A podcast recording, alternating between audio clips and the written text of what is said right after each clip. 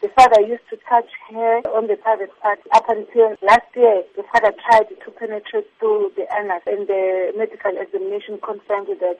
And then on Wednesday, this is when the father raped the child. But between the ages seven and nine, the father was usually kissing and touching the child now and again. Up until the child on Wednesday, she reported to the teacher at school. And then the teacher reported the matter to the police and then the case of rape was opened. He will be appearing at Pinetown Magistrates Court for rape.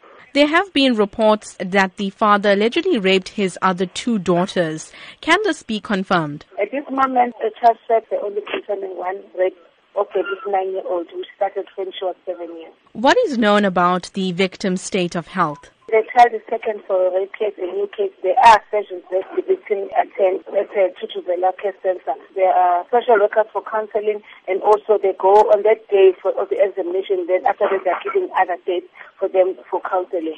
But the state of health, I cannot confirm that. Let's talk about the placement of the victim. Is it known who the child is staying with at this stage? No, I'm not aware. What assistance do police offer victims of rape? Investigation. Do investigation arrest the suspect. What is then your advice to rape victims? They must report the matter, the cases. Even if it's an old case, they must not wait